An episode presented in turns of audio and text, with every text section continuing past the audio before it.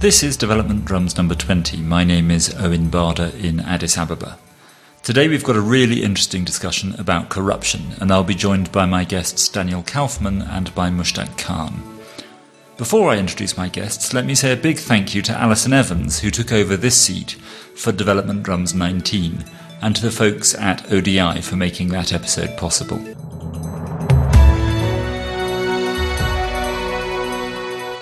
I'm joined by Professor Mushtaq Khan, a professor of economics at the School of Oriental and African Studies, or SOAS, here at the University of London.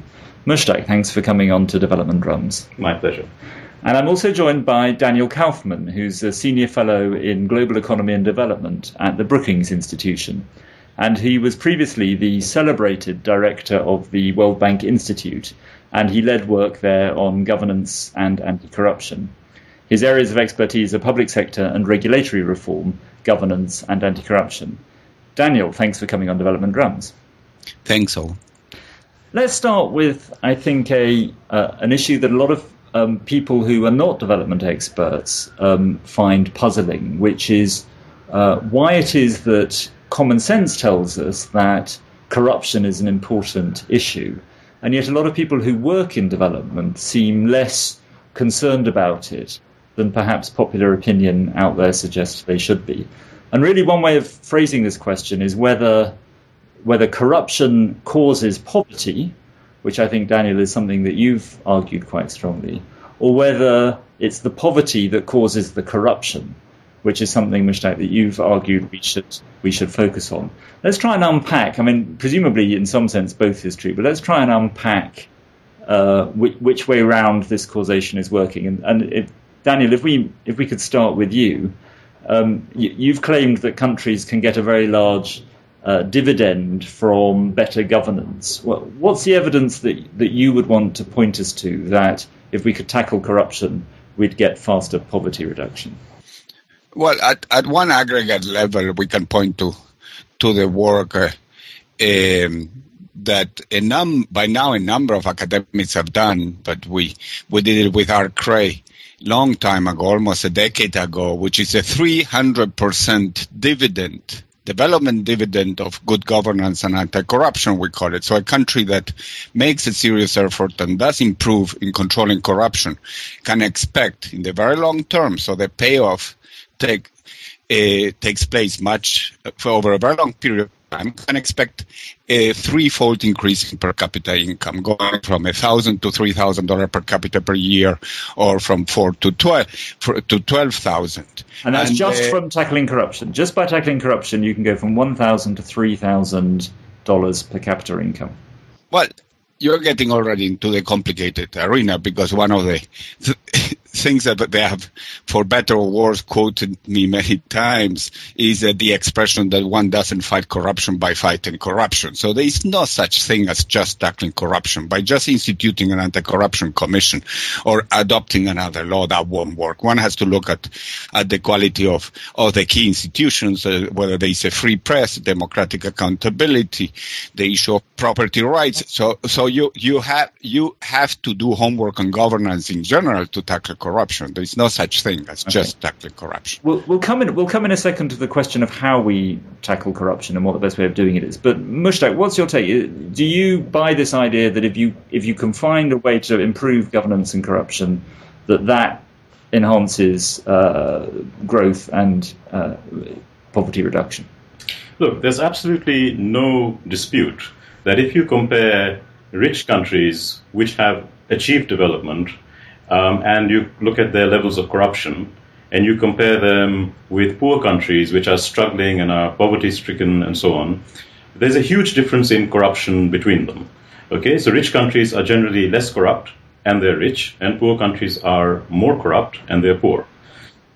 Uh, there's absolutely no question about right. that. Now the question is, so if you, the problem is to show what are the preconditions for getting from poverty to prosperity. That's what the policy issue is, is really all about. nobody is disputing that uh, corruption is a bad thing, that corruption has a lot of negative effects, that corruption damages people, that we would all love to live in a corruption free world. I think those are not issues at all. There's no disagreement amongst anybody on those things. And a country with lower corruption is better than a country with higher corruption, period. But specifically to Danny's point, which his work with Kraay, that if you can reduce corruption, then you reduce poverty. Do you believe that? No. I think th- there the debate becomes extremely complicated. There are many different types of corruption, number one. Some types of corruption can be reduced in poor countries and will have a dividend on development. But there are many other problems in developing countries, and the, the question that you posed at the very beginning is vital, which is why are all poor countries corrupt? And, and the answer is not a simple one that poverty causes corruption because poor people are hungry, so they steal. It's not that simple because actually, if you look at poor countries, the poorest people are not corrupt at all. It's not the poor who are corrupt. It's somebody else is corrupt. Okay, and so the, the, question really is why are emerging ruling classes in poor countries so corrupt compared to ruling classes in rich countries? And if you put that question in that historical way, a, a long-term historical um, question, which I think econometrics can't answer those kinds of questions. So I, I, have a real problem with econometric approaches to establishing causality there. Then the question is, is a slightly different one.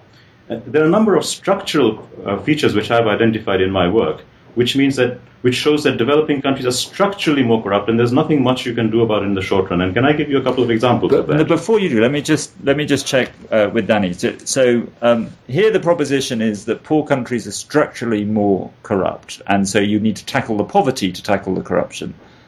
Daniel, do you buy that? Um, uh, no. Um, uh, uh look, uh, I think at some at some point one has to move beyond, and there I agree with Mushtaq, beyond the lofty econometric debate. we claim, and there is a set of about four or five um, refereed articles in the best journals that one can untangle causality with the best econometrics from all of countries all over the world, and one shows that there's a causal link going from first improving governance and anti-corruption to uh, better development outcomes, including growth and, and incomes.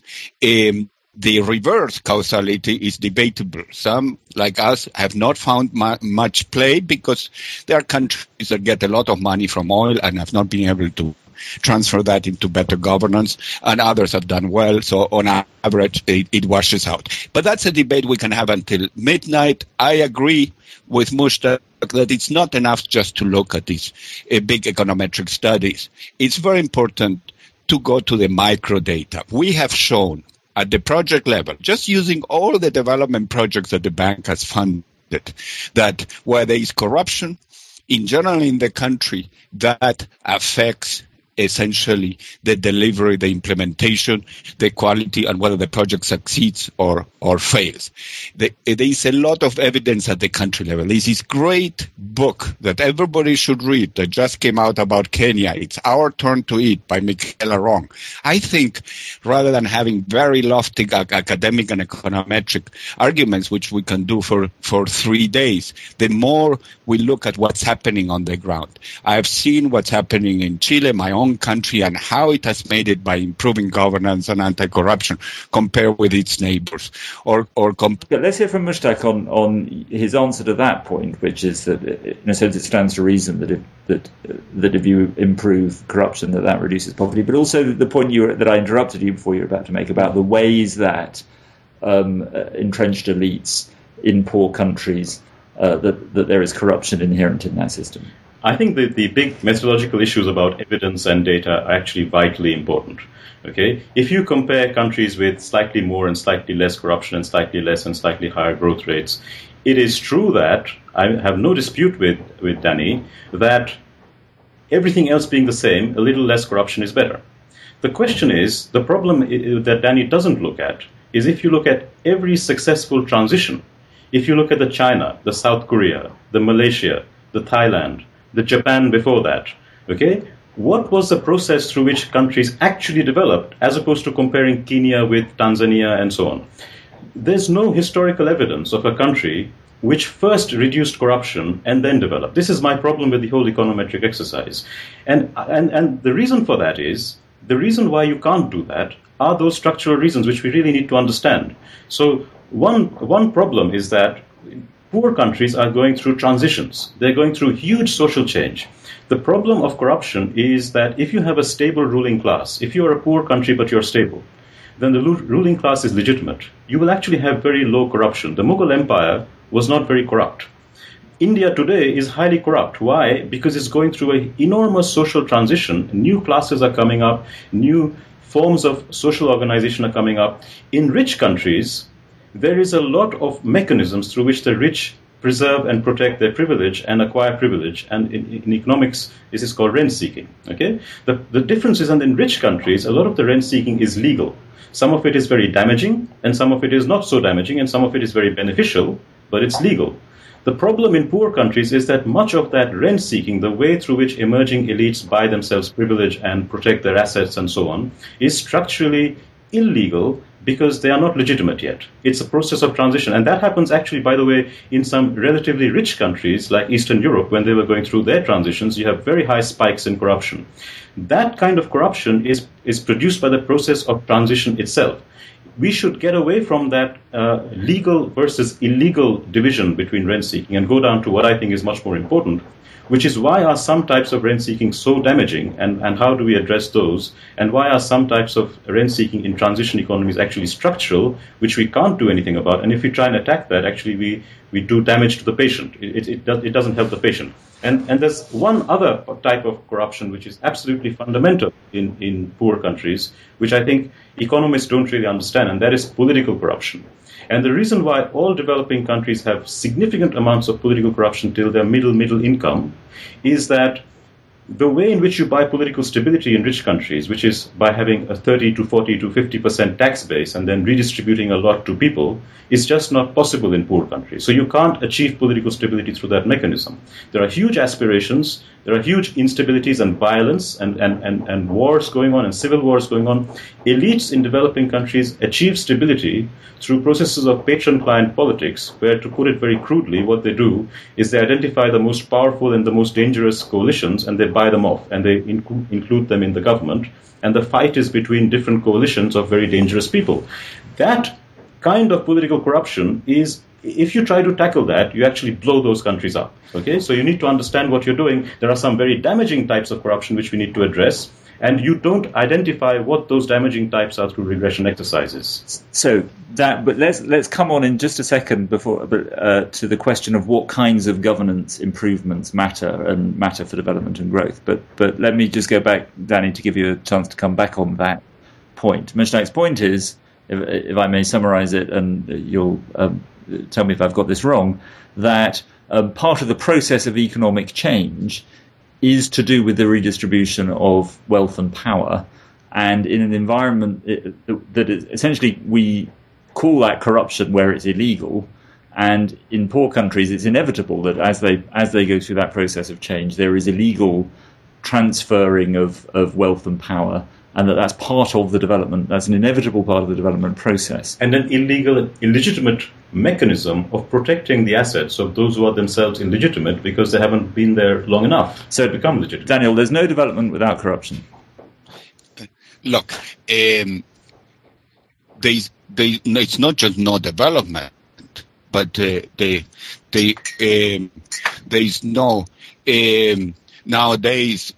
If there was any doubt we know that that uh, there's, there's there are no world affairs without um, without some of the wheels being turned by, by, by, corruption. The whole issue, there is absolutely no question. And let's just agree quickly on, on one issue of convergence and then let's, let's discuss the most pressing issues of the day.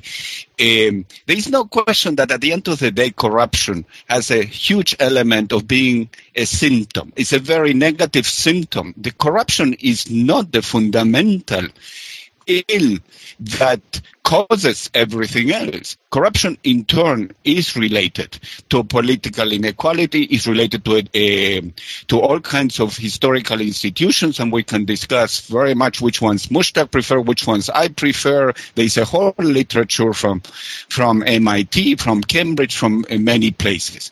Um, so obviously, corruption is a result also of many of those. The issue of political inequality, the, the, the distinction between illegal and legal corruption, which we have written a lot, a lot about, is something worth noting. And if anybody thought that poverty still thought that poverty causes corruption.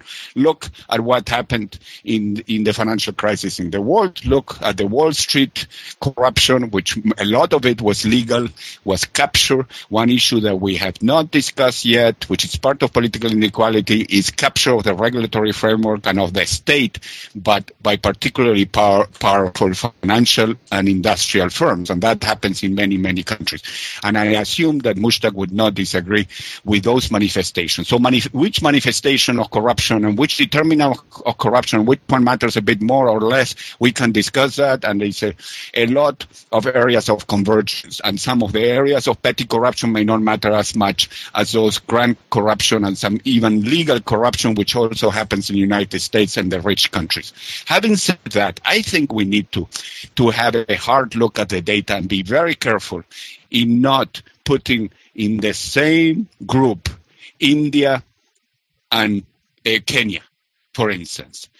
Um, countries like Kenya, the type of, of, of, corruption and the extent and the magnitudes and what has happened, including at the at the very very top, it one has a group, and that's why I think we need to be much more practical. Get into the country, understand the country, read these books, like by Michela Wrong, to understand the nefarious, nefarious effect that throughout history, corruption and the associated misgovernance has caused, as opposed to India, which is in another league. There is corruption in India, there is corruption in Wall Street uh, too, but it's a completely different type and extent. And that's where we need to get into the country and look and, and look into that. Botswana is a completely different story from very early on with anti-corruption and with better governance and Mauritius and Ghana, a number of other countries, and have shown the way that by from early on fighting these and tackling these issues, they have managed to develop in a way that Kenya has stayed stuck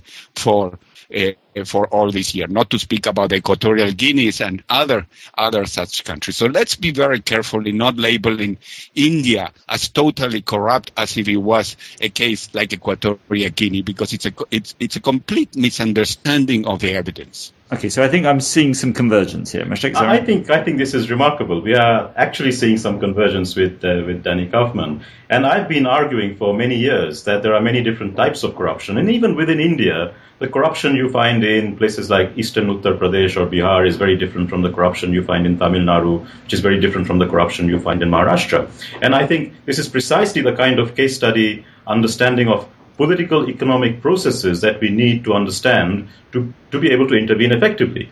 I think there is having achieved that, let me actually push that convergence a little bit further. don't, don't, don't rock the boat here. We've got a consensus. no, no, no, no, no. I, I think there are su- substantial differences. But you agree, Mushtaq, Mushtaq, if I can, but do you agree that at the top in India, you cannot compare in, with the kleptocracies that we have known in, in other countries. At the top, the top, in terms of the civil service at our worst, and the, the, top political leadership in India, is it as corrupt as some of the other countries that you're putting in the same, in, in, in the same group? That would be a complete misunderstanding. Uh, as, opposed to, as, opposed, as opposed to local corruption, which is also a huge issue in China. I agree. But one has to distinguish Yes, and my entire life's work, Danny, has been about distinguishing these things and saying that if you look at the aggregate amounts of corruption in some indicators of opinion surveys and so on, you actually don't understand the differences.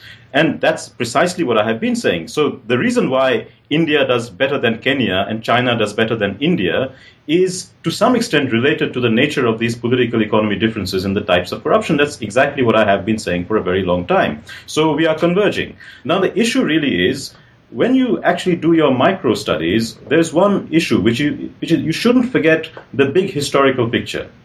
if the kinds of issues which the Kenyan evidence points out, which I, I think here's another convergence, okay? I can agree with you completely that if you have an aid project or if you have massive theft in the delivery of public services, then you're not going to develop, okay? But there are lots of other things you need to actually achieve development. If you compare Kenya with China, with Malaysia, with even the bits of India which are working uh, relatively well, uh, with South Korea and so on, is the difference between them primarily in the theft which is taking place in, in projects, which undoubtedly is a difference, or are there much more fundamental differences in the political organization of the, uh, uh, the transition and the way in which the transformations are happening, in which new classes are coming up, in which new technologies are being adopted, and so on, which I think are much more important. So that if we focus our, our attention on getting a little bit uh, uh of improvement in the corruption which happens in projects, are we really going to see a transformation of Kenya into a China or even into a Malaysia or even into a Thailand? I d- I don't think so. So I think that while I agree with you that there are important differences in, in some aspects of corruption, there are other much more important political economy differences which we forget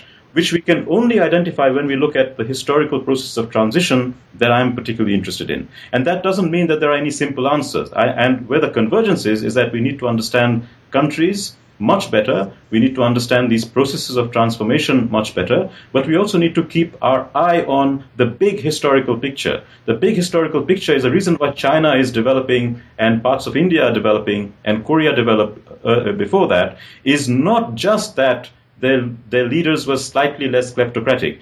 The, the, how you measure kleptocracy is itself very important the Chinese leaders or South Korean leaders in absolute amounts made more money than any African leader can ever imagine. The thing is that they made their money by actually developing their economy. So there's a much more fundamental question is why do some elites make their money by destroying their economies and others make their money by growing their economies? If you look at it in percentage terms, the percentage that the Chinese take might be less than the percentage the Kenyans take, but they make massively more. They're massively richer. So ruling classes in these countries are rich because they're sharing in the growth of these countries. We shouldn't forget that. So we have to understand so, so Danny, deeper political you, economy questions. Danny, what do you say to the uh, the argument that it isn't the differences in corruption that determine the difference for why these countries are developing? That there are other th- there are other bigger, deeper uh, issues that determine why Kenya is on one trajectory and India is on another. Well, the the differences it's a very important first cut. Uh, they and there's no question that the overall difference and magnitudes in in in Kenya versus the magnitudes in India is a first cut big explanator. But I agree that's not enough. Then one has to look at the at the different manifestations. Um, and but then again, we have to be very careful with the empirics and with the data. I have no evidence of how rich the top leaders of of China got. They were not kleptocrats in my book and in the evidence I have. I would like to see the evidence that Mushtaq has uh, uh, to the contrary, that those Chinese leaders. The issue is more at the, lo- at the local level and some in, at different uh, uh party level and at the enterprise level, at state enterprise. So I think we need to be very careful with that, like the statement made uh, before before about uh, about India. But, I, but I, let's let's put that let's put this to my side because I because I rather sympathise with that. I mean, when you think of Mobutu flying in jumbo jets of flowers from Paris and things like that, uh, well, I don't see any Chinese leaders oh, ever having behaved like that. You're absolutely wrong. I mean, if you actually look at the absolute level of Mobutu's pathetic little um, houses in, in France and his pathetic, you know, palace in, in his country, and you compare that. I mean, I I personally know Chinese bureaucrats in, in South Asia who are doing deals for public sector Chinese companies. And if you look at their lifestyle, the clothes they wear, the cars they drive, the assets they control, it is of a fantastically different magnitude. And they're engaged in very close connections with their governments, with the governments in the developing countries in which they do business. They are there's a uh, they are public-private entrepreneurs. They they combine political power with business, and they are superbly rich. Now, if Danny wants a figure, obviously you, you you you can't do a survey and say this is the asset base how, of how much have you stolen. But I think I but I think I think that in, in terms of in terms of qualitative observations of it, Chinese uh, uh, bureaucrats and Chinese public officials in business, forget in China because you can't go and look at them in China, but if you look at them in India, in Bangladesh, in Africa,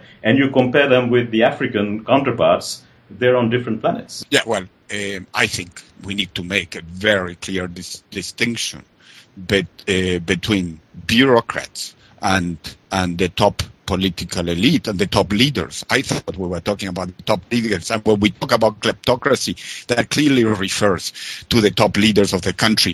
Uh, Mobutu, um, in terms of percentage of the country, in terms of the, the, the way he's, he stole the um, the assets of the country, it's an extreme case, but it's not alone. Marcos um, commanded more wealth in that sense. But I, I have absolutely no evidence that the top Chinese political leaders did that.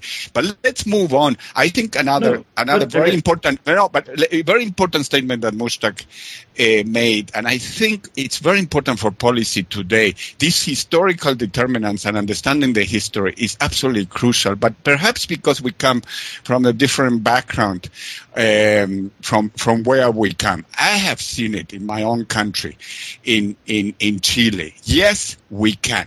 The importance of current factors, if you have proper leadership, which we have not discussed, uh, understands the importance of taking the bull by the horns and saying we want to join the 21st century, have good institutions, good governance, anti-corruption. This has been the effort in Chile well before we start, started uh, growing um, at, at, at, such a pace. And we're not alone. There are the Baltics, there are the Botswanas, there are a number of cases throughout the world that show that you do not have to be rich to afford the luxury of good governance and have very good rating in terms of not being corrupt, relatively speaking. Chile today rates better than many rich OECD countries, including the Italy, the Greece, and a number of other countries in, in, in, in the in the world. So we need to concentrate and look at those those cases and the importance of that leadership can can can, can make.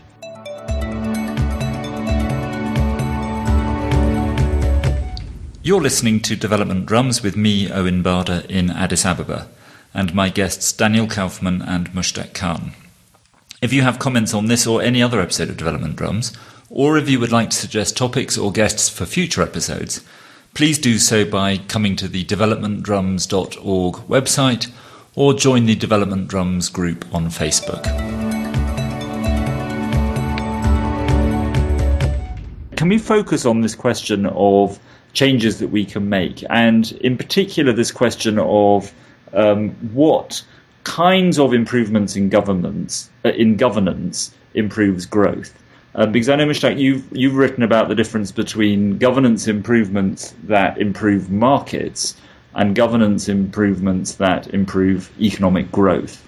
And I've uh, sometimes in, in this literature these things are all bundled up together as if this is all one and the same thing.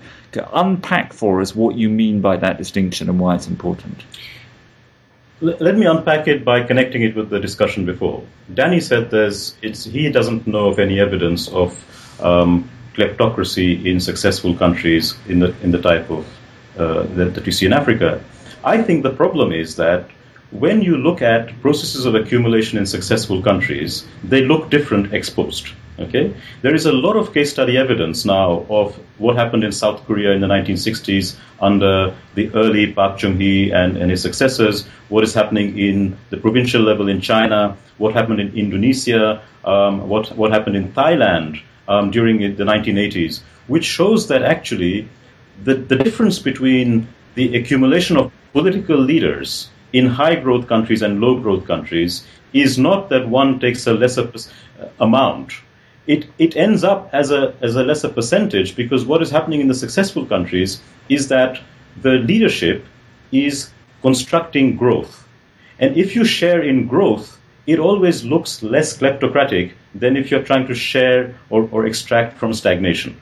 So the political economy question is what kinds of political leaderships do you need to have to construct growth and transformation. And this is what I call governance for growth. And, and what we need to learn, and I'll come back to Chile and, and the Latin American examples later on.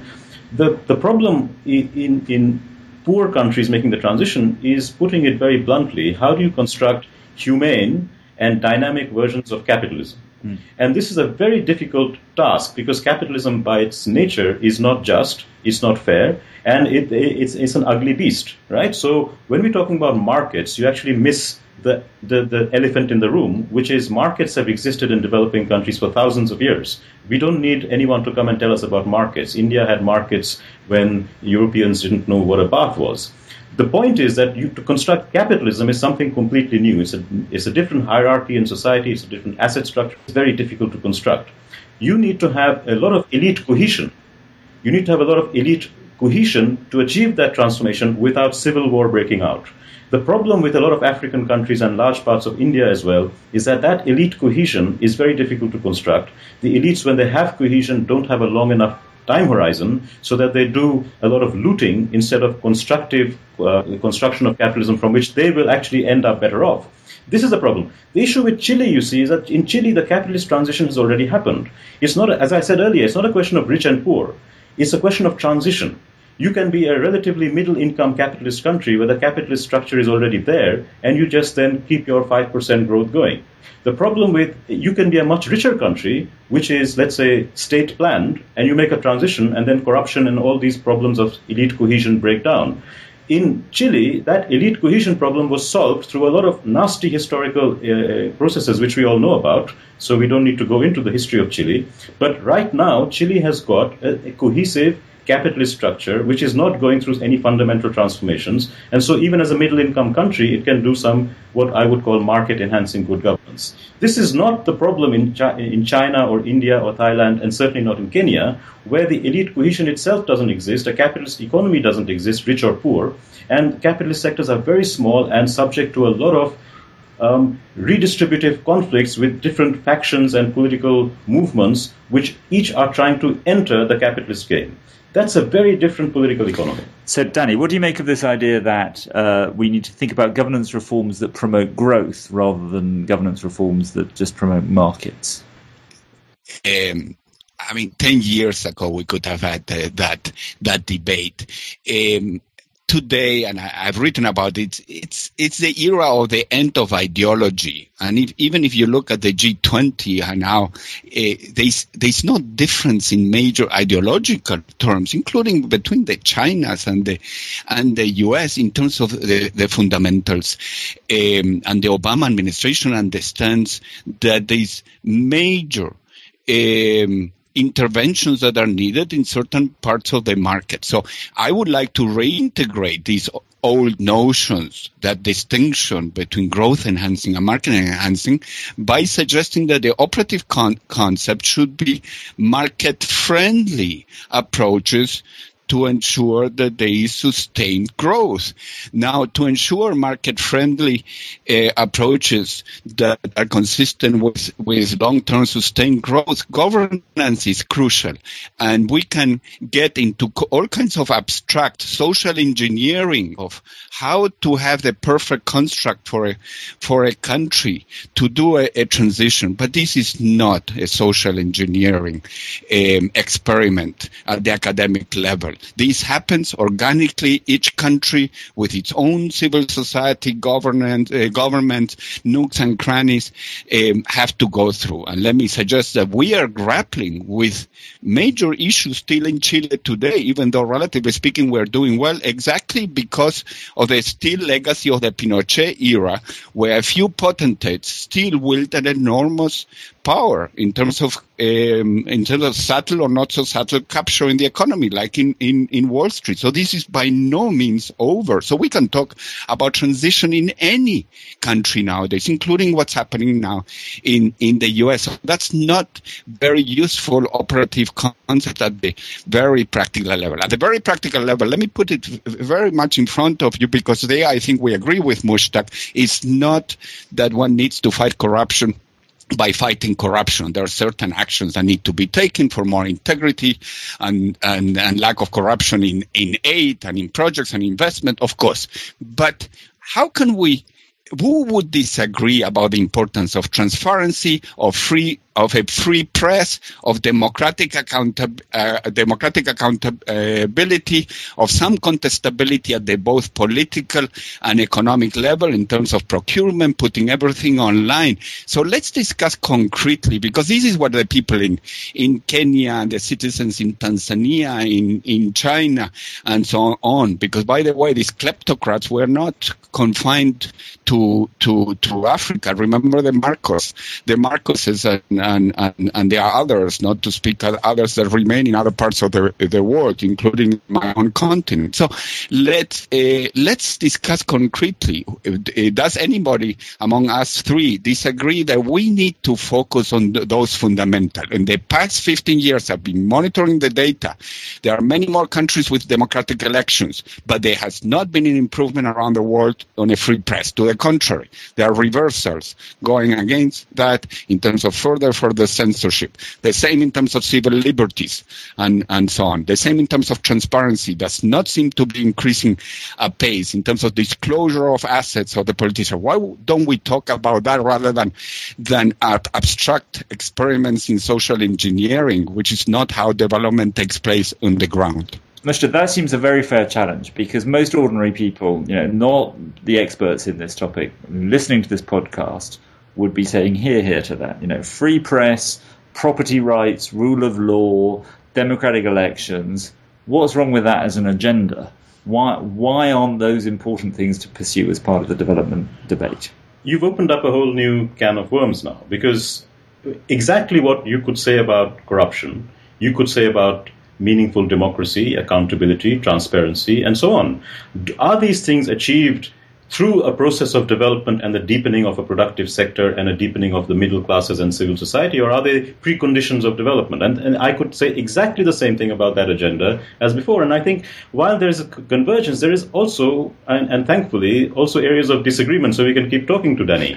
I don't think just because hmm. every country is going through some process of transition, that every country is in transition. The transition that a Kenya has to go through to even to get to a, a position where it can where it can ha- employ its people is very different from the transition that the U.S. has to get through to solve massively damaging rent seeking in its financial sector. I think there are differences in the kinds of transitions. So market friendly won't market friendly is a much older term than market enhancing and growth enhancing governance and so. on. We let's come down to the concretes. I think the concrete is is it is it the case that if you have transparency, you can solve problems? Are people in Kenya or in India or in, in any country, you can in Bangladesh, which is where I come from, are they not aware of who is corrupt and how they're corrupt? Everyone knows. The taxi driver you take from the airport to your hotel will tell you exactly who is corrupt and how they're corrupt and how much money they've made, and they might even exaggerate a bit of what's happening.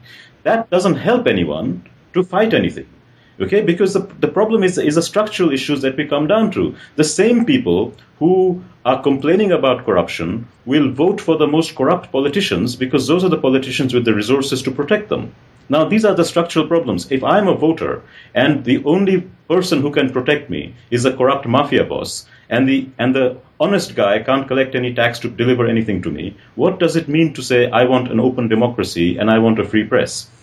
The kinds of concrete issues that I would focus on are the concrete market failures that are constraining development. How do you actually construct a capitalist sector? How do you get land and resources to industry? How do you actually get the financing to industry in very risky areas where the market failures are so huge that the private sector won't invest, and it would take a generation to solve it by doing the market enhancing governance of contracts and rule of law.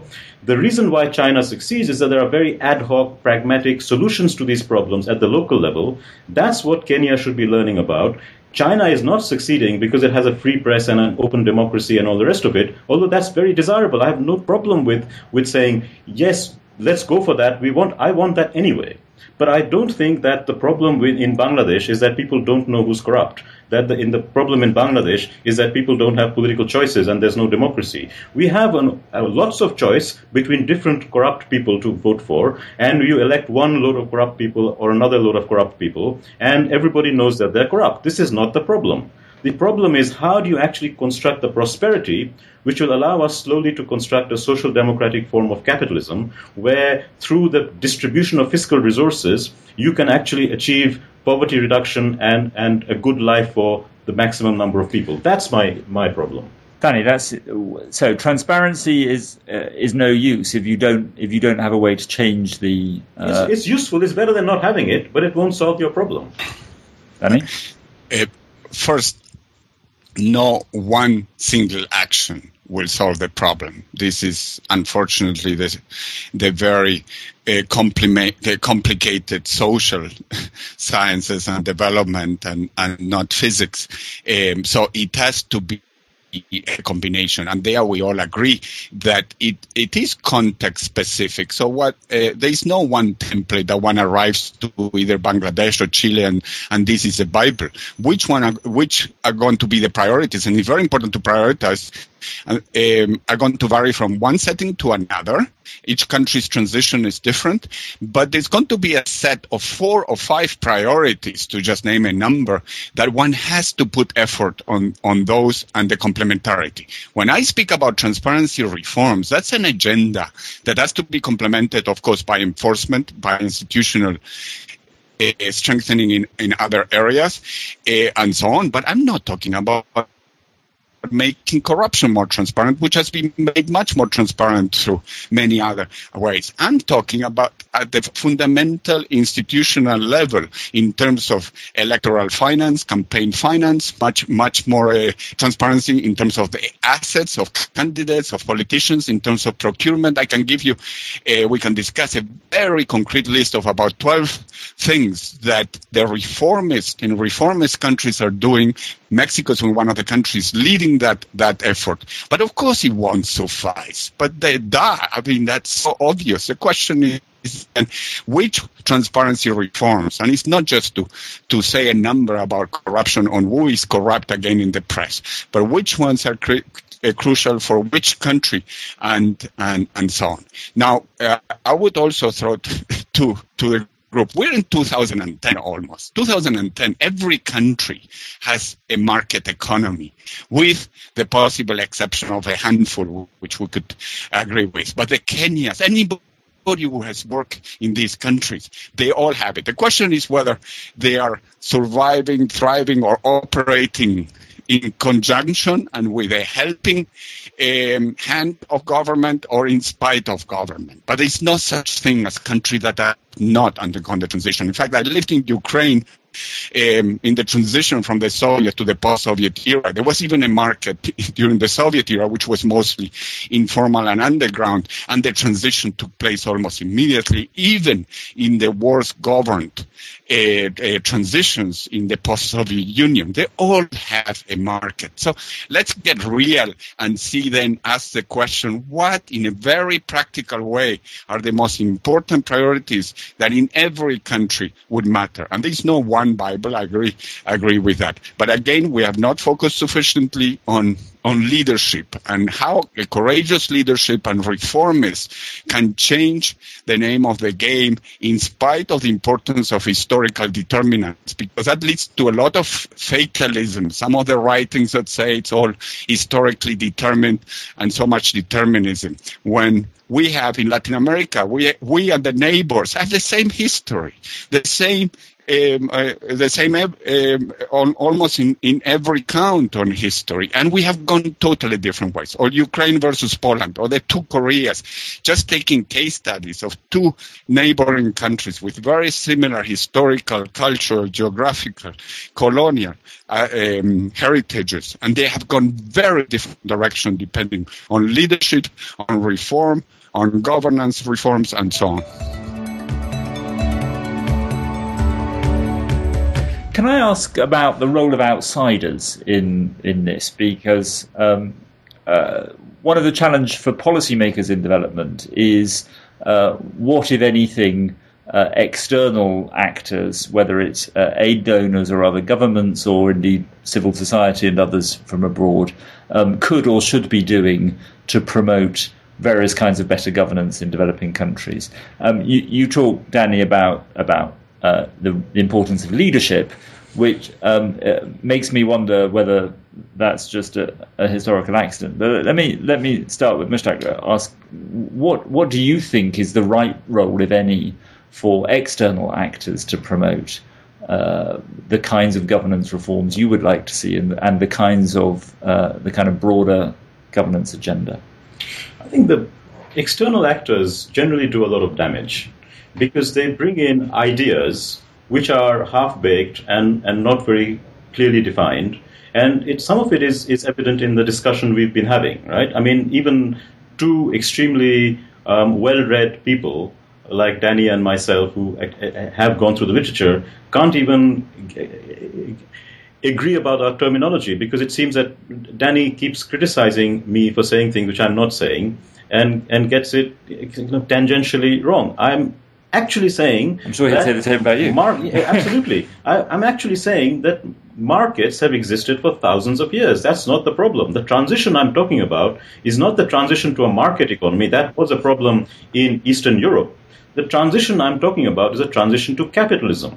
It's a, it's a particular way of organizing production in societies with a particular distribution of assets, which creates incentives for technology absorption and technology uh, use, which creates incentives for exporting and, and growth and, and production. And that is extremely difficult to construct. It's a very politically difficult and painful process of constructing capitalism. And the, in the issues of governance that I would focus on is to look at the social and political and institutional constraints which are blocking that, which are vast and huge in developing countries, and which are only tangentially and very indirectly connected to things like transparency and electoral processes and so on, which are all important. But it doesn't help me in, in, in asking why is it that Bangladesh only produces garments and can't produce something else which is equally simple and trivial. And, and I could go into very concrete market failures in institutions, in financing, in land acquisition, which are, to me, the most fundamental things you need to solve in those in those contexts. And transparency and,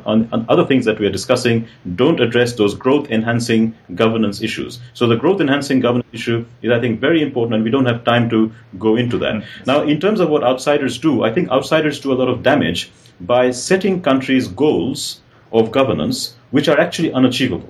So what you what you come, I mean, I, I, and Danny has converged to some extent, but you know, ten years ago, a lot of people were saying, set countries targets for gov- for corruption, set countries targets for X, Y, and Z uh, governance indicators. If you bring down your governance indicator by two points, you will have so many X percentage points of growth, and so on. People were writing professional articles in refereed journals, in, in re- reputable journals of that type. Now, what happens is when you go to a country and you and you set that kind of agenda, you mobilize a lot of people, and and real people hate corruption in developing countries, right? So it's very easy to construct massive social movements fighting corruption, okay? Because people don't like corruption. I don't like corruption. It's horrible. So you mobilize all these people, you, you focus the political effort in, in fighting something, and then you don't actually explain to them that the problem is structural, that actually you can remove this government, put in another government. In Indonesia, they got rid of this horrible guy called Suharto,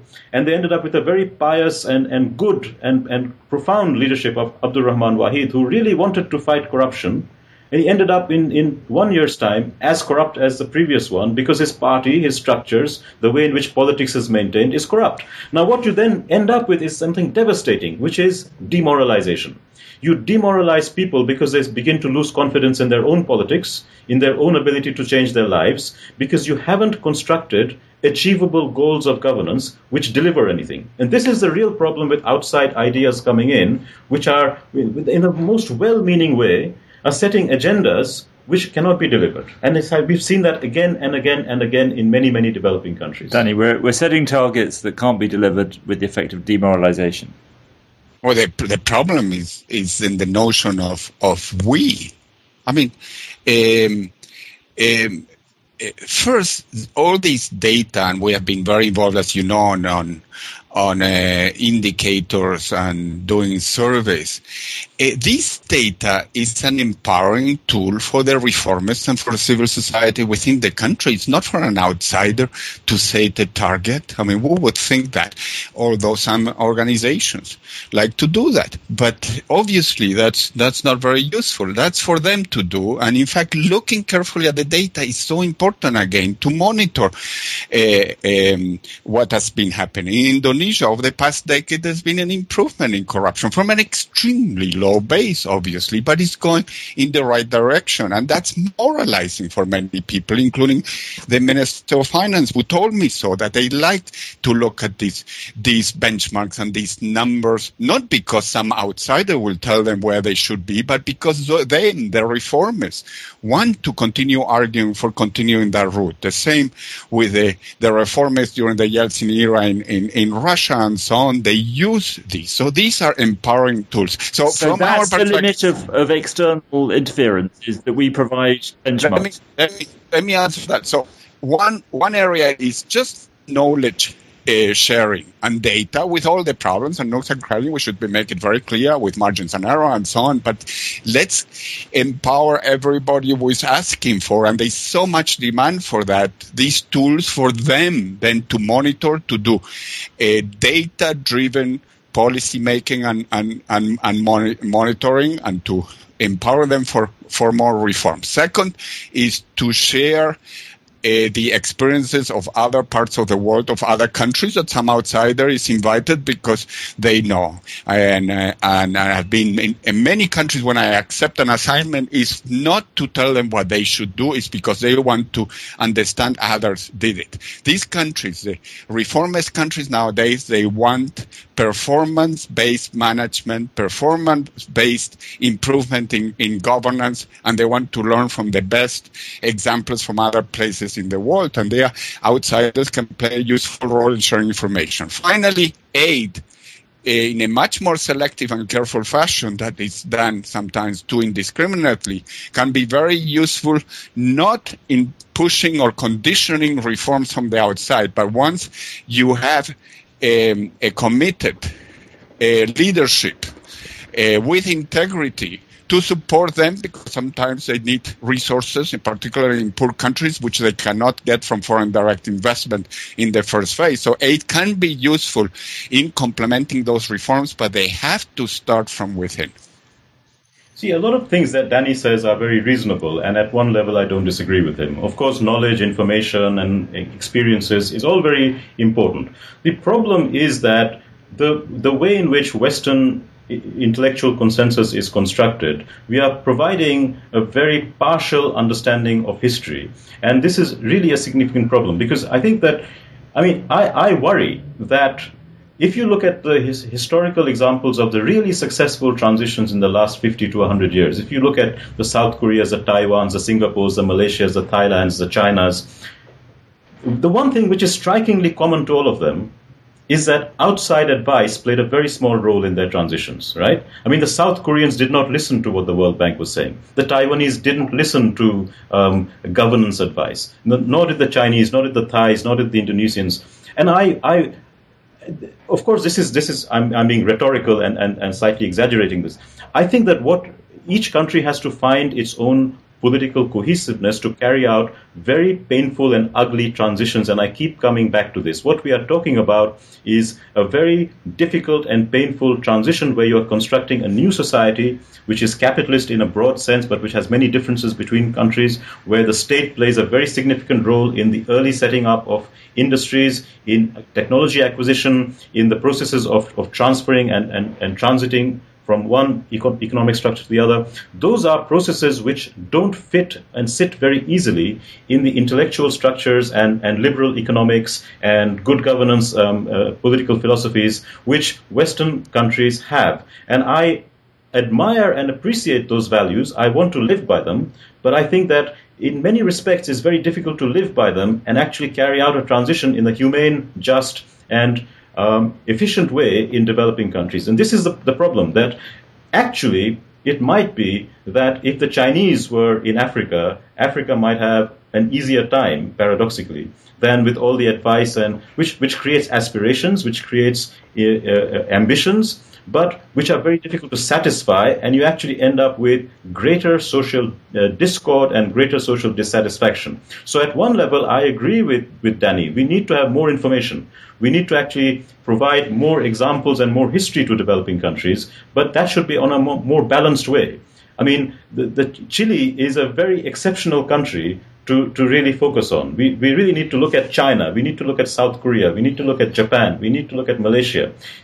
Are those historical examples understood enough in Africa? Are, do people really understand how South Korea, how Taiwan, how China, how Malaysia, and what kinds of governance did they have to, to make those transitions? It's, it strikes me that you're both being quite modest about what you think the role of outsiders should be. Um, uh, uh, even you, Danny, are, are talking about um, information benchmarking, lesson learning.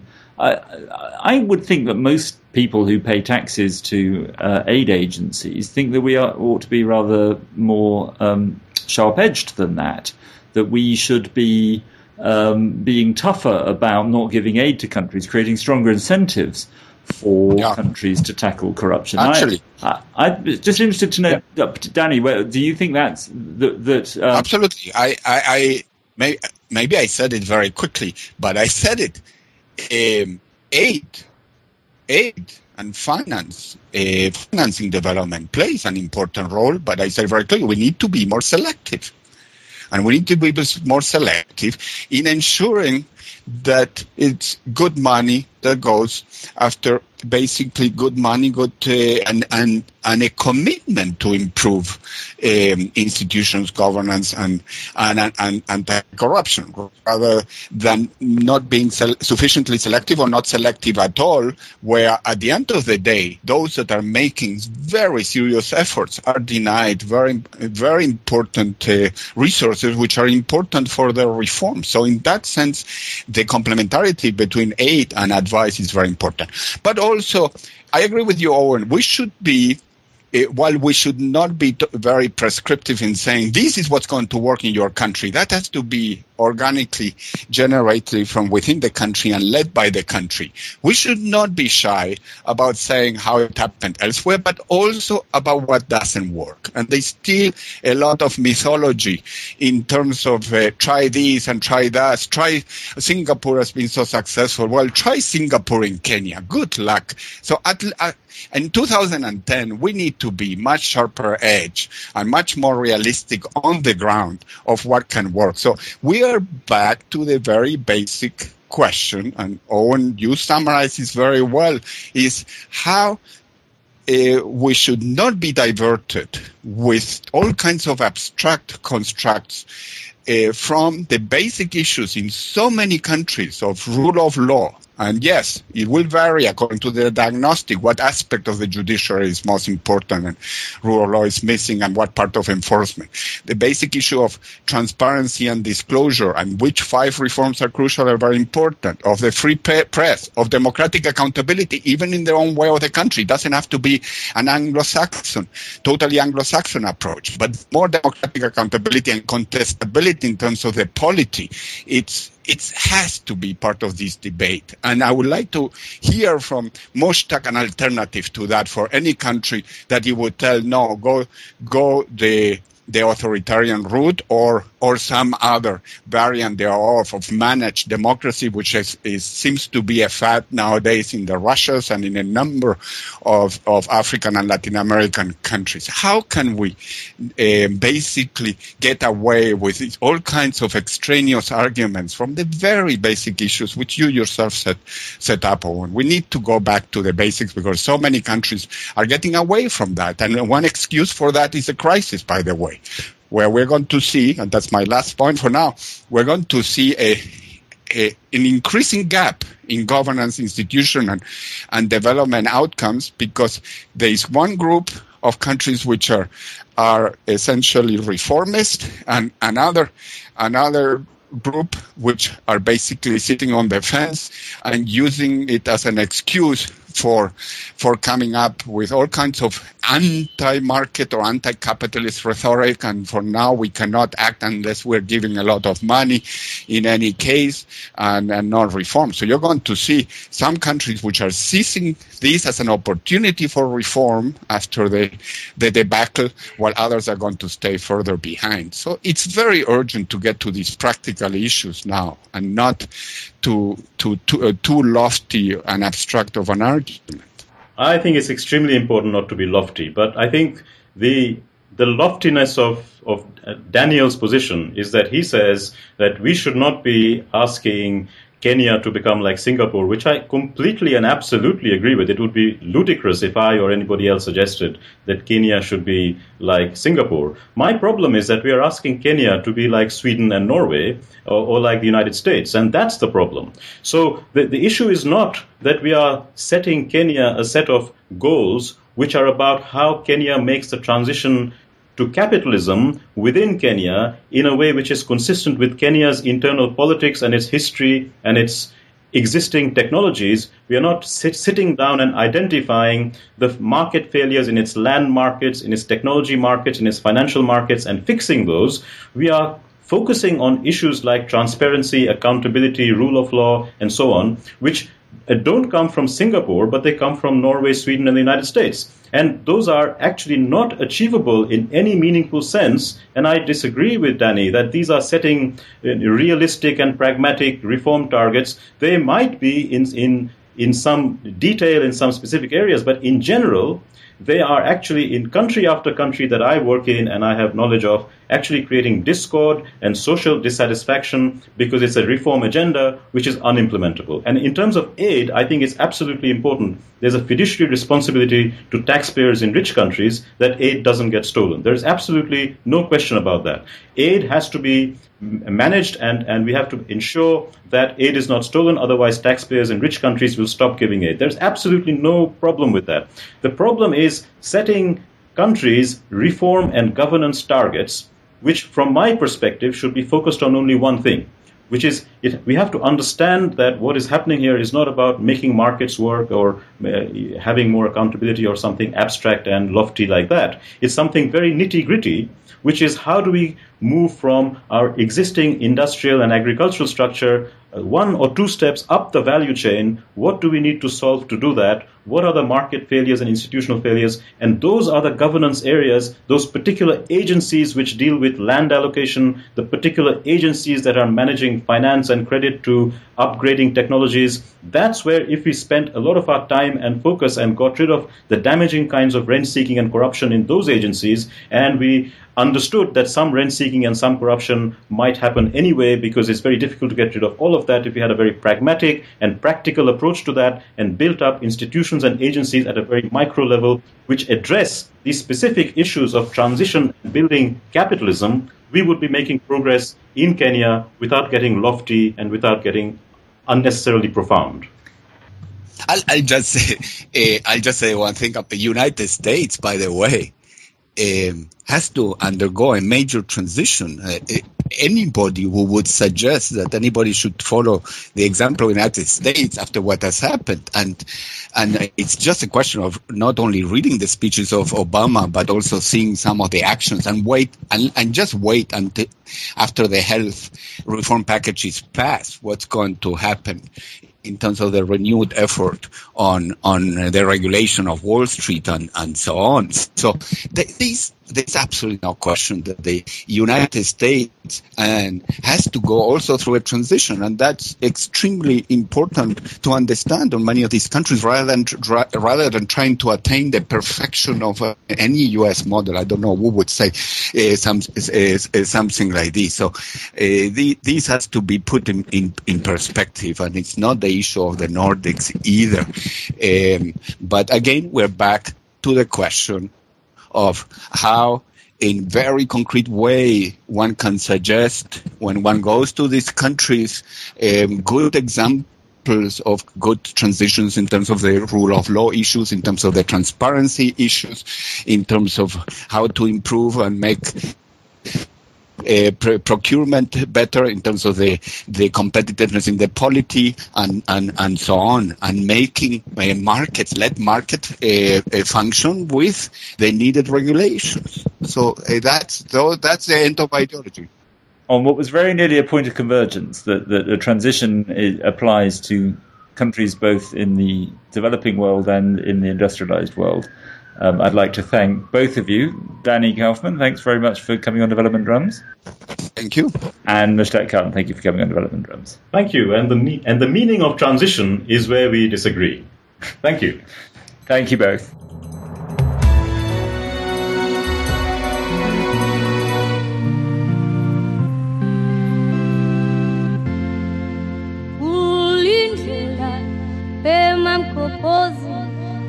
Eu